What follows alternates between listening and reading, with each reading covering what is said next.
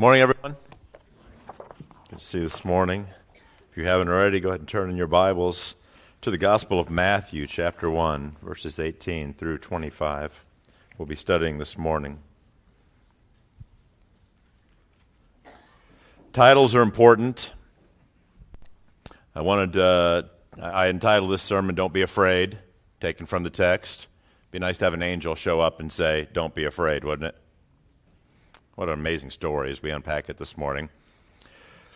Uh, Pastor Brian came up with a really good sermon title as we met on Thursday morning. He tweaked it. This story comes from the perspective of Joseph. Most of you are more familiar with the Luke account where it's told from the perspective of Mary. So he tweaked a relatively new song title to Joseph, Did You Know?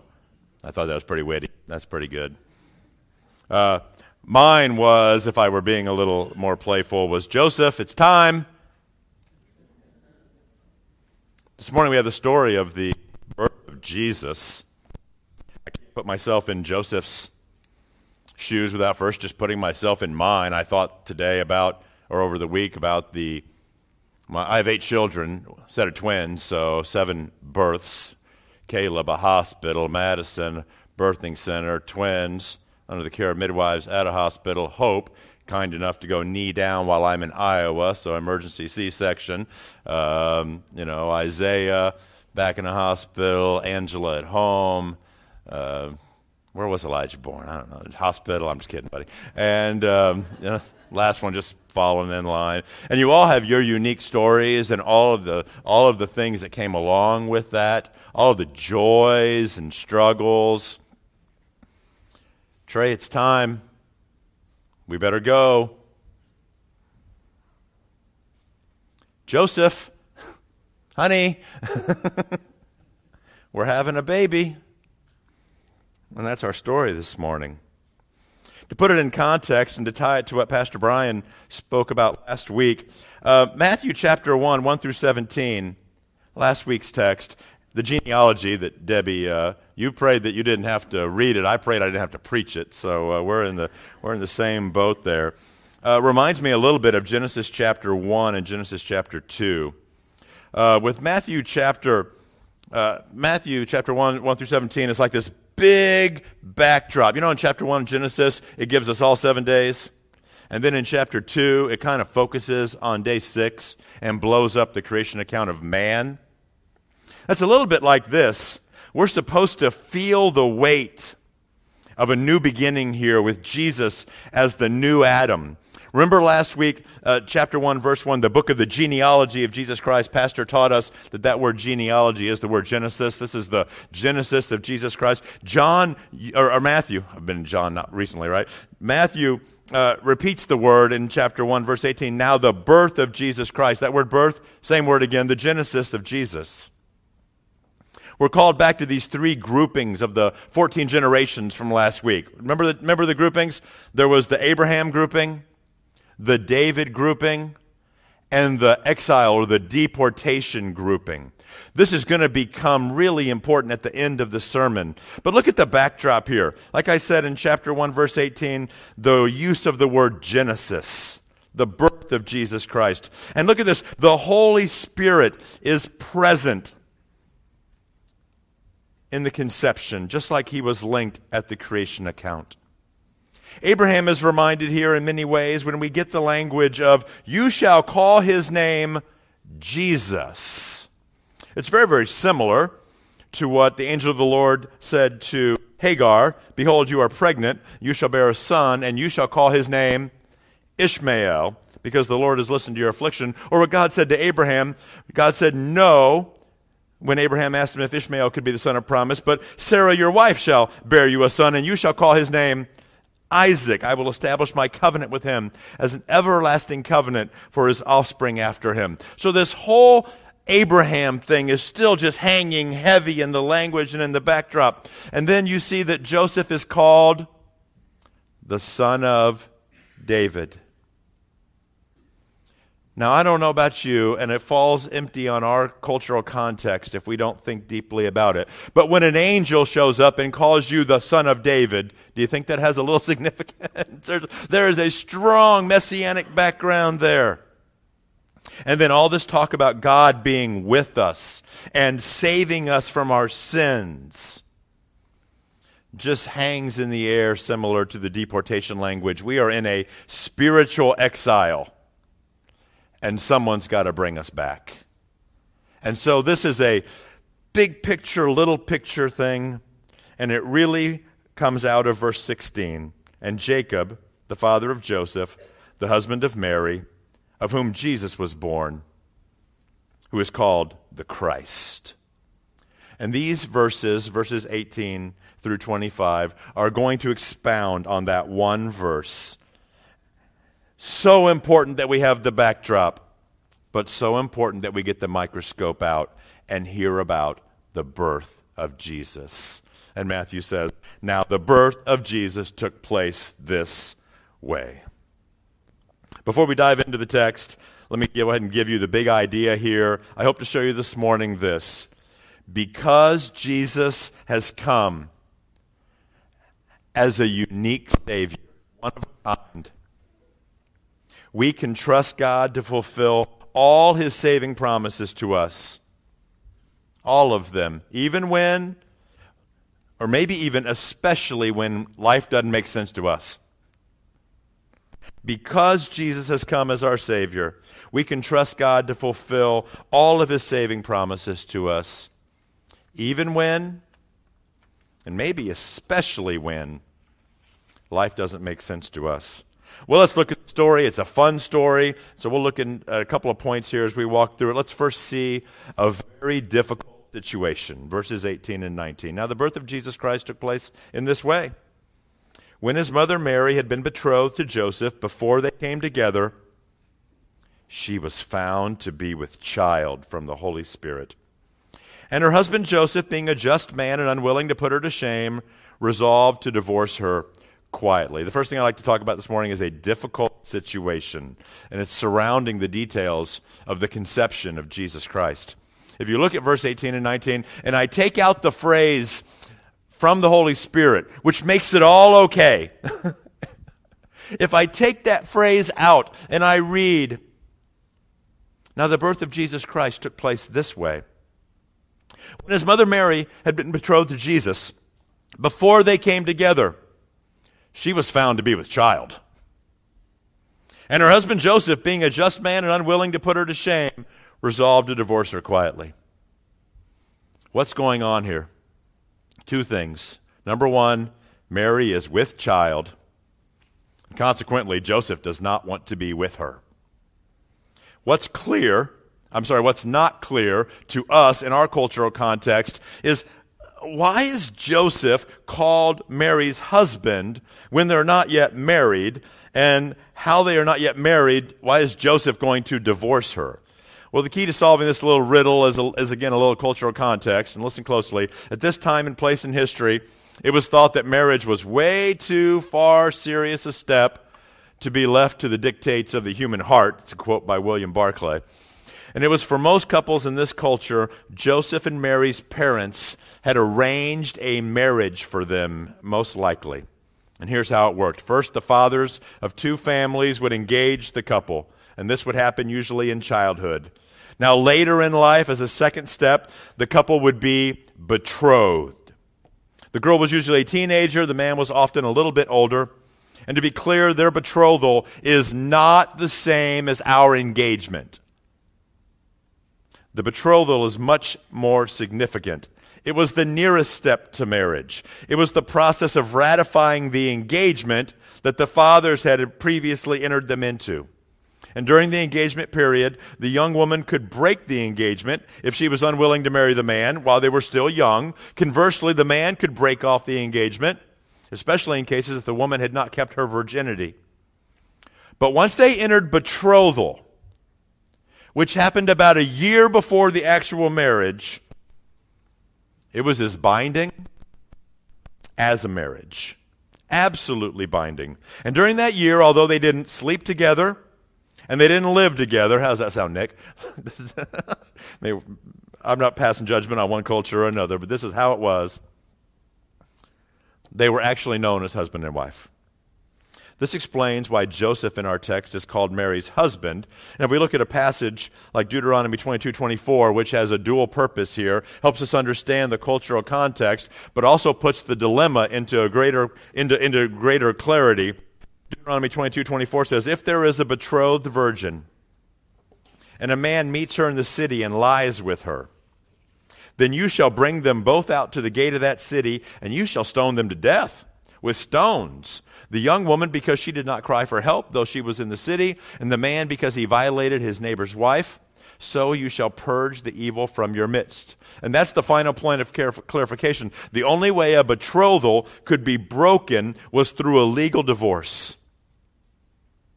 So this explains what Joseph's up to in verse nineteen. Do you see the problem of it all? Mary is pregnant. She's betrothed to Joseph. Joseph is not the father of the baby. Now, during this time, the Jews are under Roman rule. They no longer have uh, all-determining self-government. They have to get permission to get Jesus crucified as a capital crime. They would not have had the right to execute Mary as they, as the law might have said in the past. But this situation would still produce all the social stigma, all of the ridicule, and everything, all the baggage that you can imagine. Luke's gospel focuses on Mary and the fact that she's in a tough spot. Matthew reminds us that Joseph's spot wasn't any easier. Mary was the woman who Joseph agreed to love, the woman who was going to have his children, the woman who was going to nurture and teach them. Mary was the woman who might manage his household. And now, she was out. She was found to be with child. Therefore, the stain of sexual sin hangs over her head. Worse than that for Joseph, he knows something. He knows the baby is not mine. Biologically speaking, he had not touched her. This could only mean that someone else had. Just think about that for a minute. Walk in his shoes. Breathe in that air he's breathing. How do you feel if you're in his situation? Humiliated? Angry? Wounded? Jealous? Hurt? Matthew spends no time telling us how Joseph felt, but I have a hard time thinking that he was so above it that these things weren't in his heart. This is an awkward situation. This is a hard situation. So what did Joseph do? What could Joseph do? What would you do? Joseph thinks seriously and patiently about the matter, and the Bible tells us that he resolves to do what was best in his mind for everyone. The Bible says, "And Joseph, being a just man," this is the word for righteous, a righteous man, a man who follows God's word and is unwilling to put her to shame, decides to divorce her quietly. Joseph's not the hero of this story. God is. God's the hero of all of the Bible stories. But sometimes we can learn good lessons from people. Joseph's a great example of a man in a hard place trying to love the Lord his God with all his heart, soul, mind, and strength, and also trying to love his neighbor as himself. You facing anything hard this week? You facing anything hard this month? Anything difficult? Maybe something today.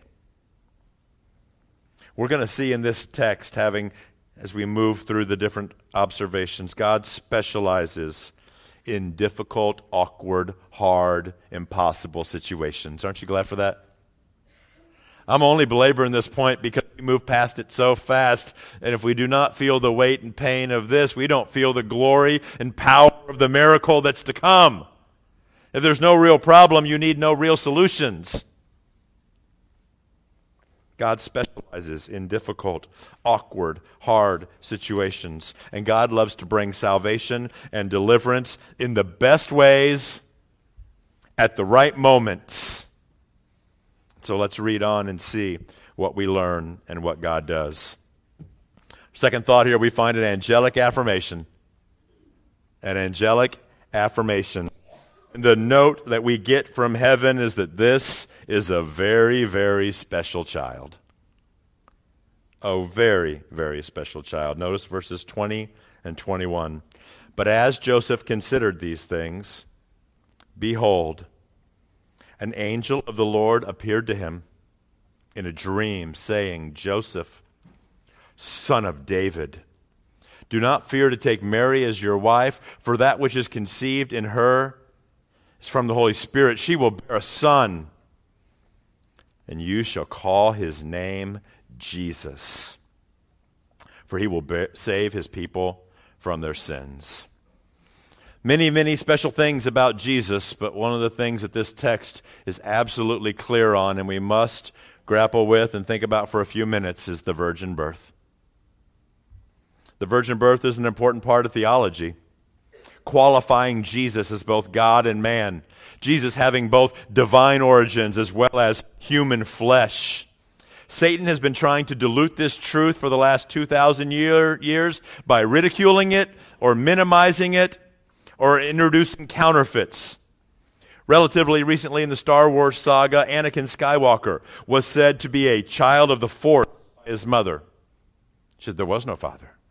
Even more recently, Wonder Woman, Diana Prince from the D C Comics saga, is said to be a child of the gods who had no father. Pagan history is replete with this fictitious lore of counterfeits. Friends, Jesus' account is unique, important, and true. If Jesus is an ordinary man, if Jesus is simply like all the other men, then we can say he was probably born like all the other men. But Jesus is not like anybody else. And he was not born like anybody else. If he is the illegitimate child of Mary's infidelity, or if Jesus is the child of Joseph's natural sexual activity with Mary, then Jesus is not God. If he's not God, his claims are lies. If his claims are lies, the salvation is a hoax. If salvation is a hoax, then we are, like Paul said, still in our sins, and we ought to be pitied for our faith. Now, I don't even understand how human conception works. And I stayed on the north side of the curtain. I don't know how birth works. Don't ask me how it works. God did it. It's a miracle. But we will see through Jesus' life that a cloud of shame and scandal hangs ominously over Mary. Friends, in all of human history, there has never been a virgin birth. There had not been a virgin birth before. There has not been a virgin birth since, except in this case. When people saw an unwed mother, there's only one conclusion. That's it. Only one, except in this case, the Holy Spirit. The Bible tells us clearly it was the work of the Holy Spirit. It was the work of the Holy Spirit to Genesis Jesus. Just as the Spirit was hovering over the face of the waters at creation in Genesis chapter one and verse two, so here for our salvation, Luke tells us that the Holy Spirit, listen to this word, overshadowed Mary's womb, making God's Son into one of us, with bones and brains and blood, with lungs and lips and lymph nodes, with head and heart and hands. And you might not pick up on this subtle thing, but the Bible is very careful about never, ever naming Joseph as the father of Jesus. Do you know that? For example, in Matthew chapter two, thirteen, it says when Joseph receives another dream and is told, uh, given instructions, arise, take the young child and his mother and flee to Egypt. Always the mother. Why didn't he say, take your child and your wife, Why the child and the mother? Always Joseph is removed from actual fatherhood. Then in Matthew two twenty, they're in Egypt and it's time to come home. And they are told, arise, take the young child and his mother and go to the land of Egypt. It's always the child and his mother, never Joseph as the father, virgin born. It's an important theological point out. It's so miraculous and becomes so important as we consider the next thoughts. But one other thought here. That little phrase, save his people from their sins. What a great statement. Call him Jesus, which is the Hebrew Joshua, which means Yahweh is salvation. You understand Jesus' name just means deliverance? Just means salvation. This phrase, save his people, their sins. You understand Matthew was written primarily to a Jewish audience, and so it reeks and drips of Old Testament quotes and allusions, and all these things at the beginning get paid off at the end. This idea here that Jesus is going to reference a very significant prophecy at the last Passover feast when he inaugurates the new covenant. This language would have rung out from Jeremiah chapter thirty-one. Behold, the days are coming, declares the Lord, when I will make a new covenant with the house of Israel and the house of Judah. Not like the covenant I made with their fathers on the day I took them by the hand to bring them out of the land of Egypt, my covenant that they broke, though I was their husband, declares the Lord. This is the covenant I will make with the house of Israel after those days. I will put my law within them, and I will write it on their hearts, and I will be their God, and they will be my people. And no longer shall each one teach his neighbor and his brother, saying, know the Lord, for they'll all know me. From the least to the greatest, declares the Lord, and I'll forgive their iniquity, and I'll remember their sin no more. And you shall call his name Jesus, because he will save his people from their sins. The new covenant is foreshadowed here that Jesus, when he institutes the Lord's table, will at the last Passover with his disciples, will ring out the fulfillment. So beautiful. So beautiful. Not just a difficult situation, but just this wonderful angelic affirmation. This is the plan of God. Uh, next thought here, we find this divine incarnation. And it grows out of the virgin birth. And Matthew ties it to, if you'll read with me, verses twenty-two and twenty-three. These thoughts are linked. He says, all this took place to fulfill what the Lord has spoken by his prophet. So now he's going to quote an Old Testament prophecy that is going to relate to what he's just said, and he's going to tie a story and a prophecy from the Old Testament to this. And he quotes from the prophet Isaiah, our friend. Behold, the virgin shall conceive and bear a son, and they shall call his name Emmanuel. This word Emmanuel means God with us. Well, what's this prophecy about? Well, it goes back to the Old Testament, where in the divided monarchy and the southern kingdom is ruled by a man named King Ahaz, not a particularly godly king. The prophet is Isaiah, who is giving uh, counsel at the time. The northern kingdom uh, and the southern kingdom are divided, and Ahaz is very upset because there are uh, both Israel to the north thinking about conquering him and another uh, another pagan country. And Isaiah comes to him and says, you don't need to worry. The Lord is going to deliver you. It's not time for the southern kingdom to fall. In fact, Isaiah, it's kind of almost counterintuitive to most of the scripture, but Isaiah says to King Ahaz, ask the Lord for a sign. Mostly we're not supposed to ask for signs. We're supposed to trust the word of God. But for whatever reason, maybe because Ahaz was a pagan, and I, I shouldn't speculate. But, but Isaiah says, ask for a sign. The sign will be fulfilled, and you will believe, be able to believe that God is going to sustain your kingdom.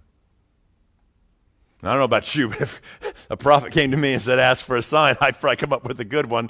But Ahaz says, no, I'm not going to do that. So Isaiah says, okay, you're not going to do it? I'll give you a sign. Therefore, the Lord himself will give you a sign. The virgin shall conceive and bear a son, shall call his name Emmanuel. Now, with most Bible prophecies, there's a historical context that they were given in, and there's a fulfillment of that prophecy kind of close to its given, what we would call a partial fulfillment, kind of a uh, historically rooted, grounded fulfillment. But oftentimes in prophecy, there is a very futuristic, messianic component of that too. Does that make sense? So there would be a fulfillment kind of in the near term that people could see. This was for Ahaz and Isaiah and the people of that day. So there was going to be some kind of fulfillment, but there was going to be a longer fulfillment. Now this gets a little in the weeds here, but this word virgin in the Hebrew language can mean virgin or it can mean young maiden, okay, in the original Hebrew. So at this time, this was not a virgin birth. And Isaiah's wife had a son, Maher Shalal Hashbaz. You're welcome, Elijah. Maher Shalal Hashbaz, which actually means uh, hurry to the plunder. That was coming. It was a sign. When Isaiah named his son, uh, uh, there is a day coming, Ahaz. It's not today, but people are coming because of your wickedness. A little bit later, Isaiah, continuing to speak in Isaiah eight ten, speaking to Ahaz, speaks of the outstretched wings filling the breadth of the land, O Emmanuel.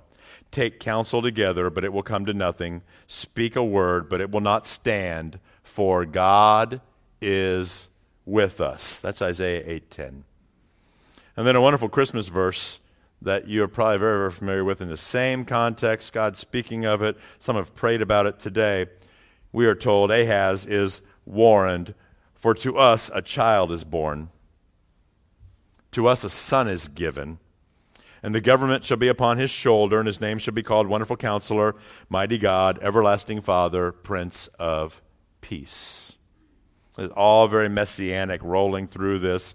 And so you have this near fulfillment that Isaiah's wife has a son, Maher Shalal Hashbaz, as a sign to King Ahaz that God is true and right and will fulfill and honor his word.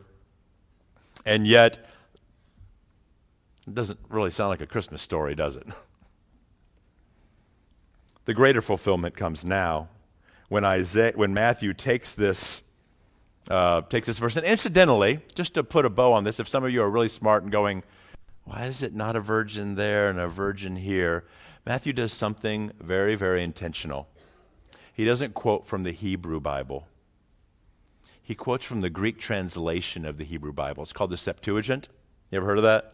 There was a translation of Hebrew Bible. And, and in the Septuagint, there's a Greek word that only means virgin, like means biological virgin. Guess what you? Guess what word Matthew uses? He narrows it down. And under the inspiration of the Holy Spirit, Matthew solves this little dilemma for us about Isaiah's wife and how could their fulfillments be slight, be that kind of distinct. And Matthew sharpens that word in God's providence. It's beautiful. And I just think about this idea of God with us, Emmanuel. We were at dinner Friday night. I was reminded of a song by a guy named Chris Rice, about, I think it's fifteen, twenty years ago, called Welcome to Our World. Are you familiar with this song? It's beautiful. You should listen to it. Tears are falling. Hearts are breaking. How we need to hear from God. You've been promised. We've been waiting. Welcome, Holy Child. Hope that you don't mind our manger. How I wish we could have known. But long-awaited, holy stranger, make yourself at home. Please, make yourself at home. Bring your peace into our violence. Bid our hungry souls be filled. Word now breaking heaven's silence. Welcome to our world. Fragile finger sent to heal us. Tender brow prepared for thorn. Tiny heart whose blood will save us, unto us is born. So wrap our injured flesh around you, breathe our air and walk our sod, rob our sins and make us holy, perfect Son of God. Welcome to our world.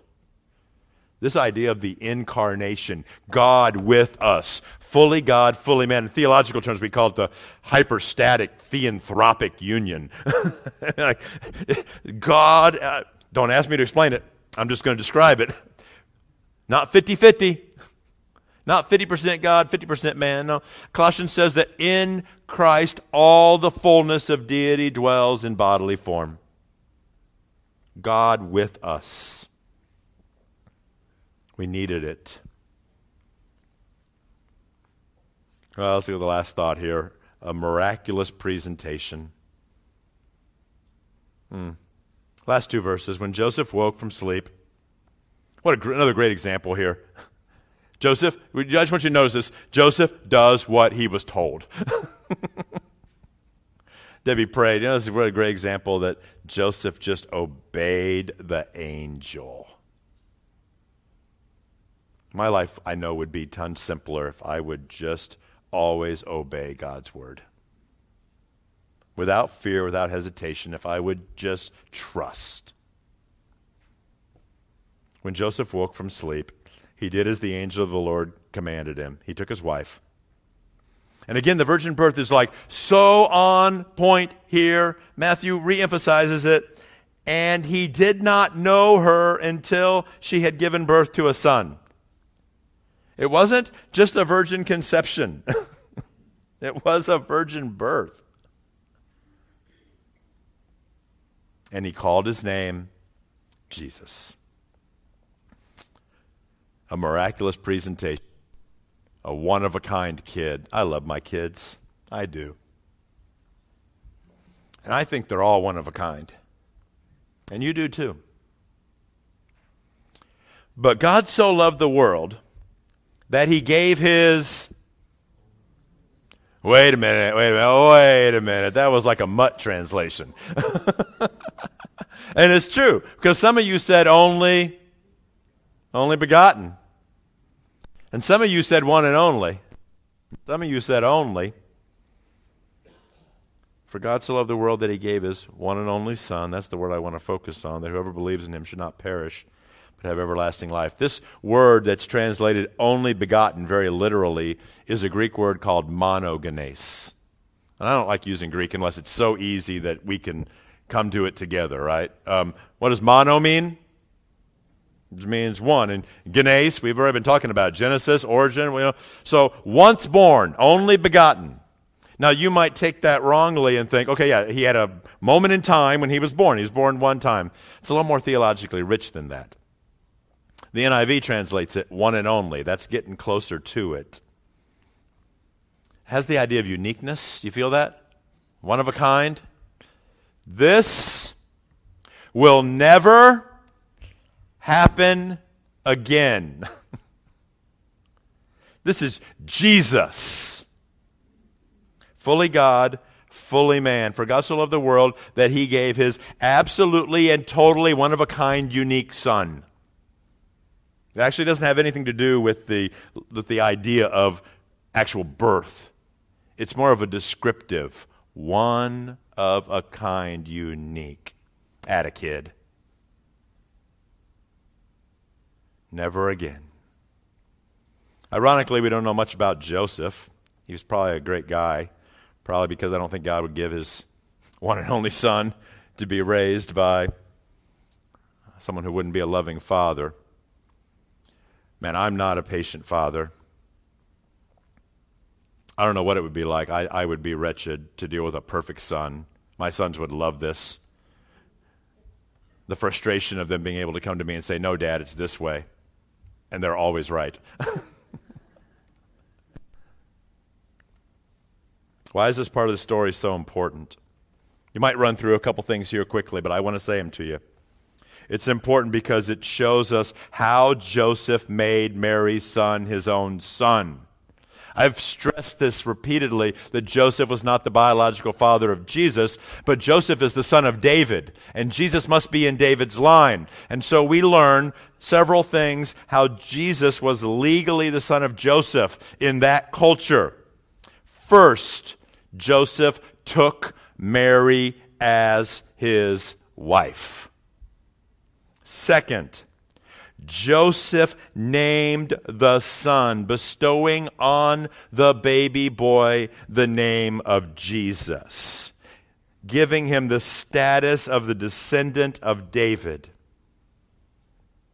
If you think about the first chapter of Matthew's gospel this way, those first seventeen verses, the genealogy confirmed to us that Jesus is the promised one, the descendant of Abraham, the descendant of David, and the rescuer from the deportation, the one who will bring us back to blessing.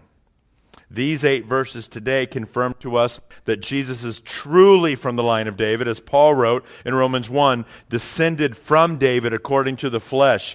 The camera angle is really wide in those first seventeen verses, and now here it narrows its focus on this beautiful little holy family, Mary, Jesus, Joseph. I'm going to invite the praise team back up to the platform as we finish here. It's a great, great, great little passage I've been asked to share with you this morning. A difficult situation, an angelic affirmation, this idea of the Emmanuel, the divine incarnation, this presentation of Jesus to us. Well, naming a kid is tough. It started with the idea of a birth, but after the birth, you got to name the child. Agonizing over naming kids. We had eight kids. Being handed baby book names. Somebody help me. That was arduous. I think Lori and I are pretty happy with every name, though. And God in His great providence, and you probably feel this way too, gave us unique reasons for naming every child, and we loved the naming of a child. It would have taken a lot less time if an angel had just shown up and shortened the process for us. You remember those fourteen generations, Abraham, David, and the deportation? Jesus, perfectly named. Absolutely. Just like Abraham, Joseph's son would have a miraculous birth.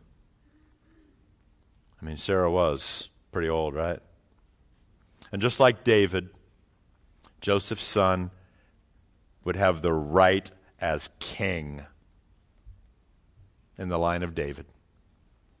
And Joseph's son, praise the Lord, redeems his people from their spiritual exile, the deportation. See, this is the, the, the zoom in. At the start of his life, the Jews said that Jesus was the son of a man who seduced Mary. At the end of his life, they said the disciples stole his body and faked the resurrection. And Matthew begins his gospel with an answer to the first slander and ends his gospel with an answer to the last slander and spends the entire rest of his gospel fighting against all of the slanders against our Lord Jesus. Jesus was none other than God in the flesh. He came to dwell with the sick, to heal them, to live with the demon-possessed, to liberate them, with the poor in spirit, to bless them, with the lepers, to cleanse them, with the diseased, to cure them, with the hungry, to feed them, with the handicapped, to restore them. But most of all, he says he came to dwell with the lost in order that he might seek and save them from their sins. Emmanuel, God with us. Infinitely rich, becoming poor, taking on our human nature, entering our sin-polluted world, never tainted by it, took our guilt, bore our griefs, carried our sorrows, wounded for our transgressions, bruised for our iniquities, gone to heaven to prepare a place for us, sent His Spirit to dwell in our hearts, and right now making intercession for us, and one day will come to take us to be with Him. And they called His name Jesus. Amen.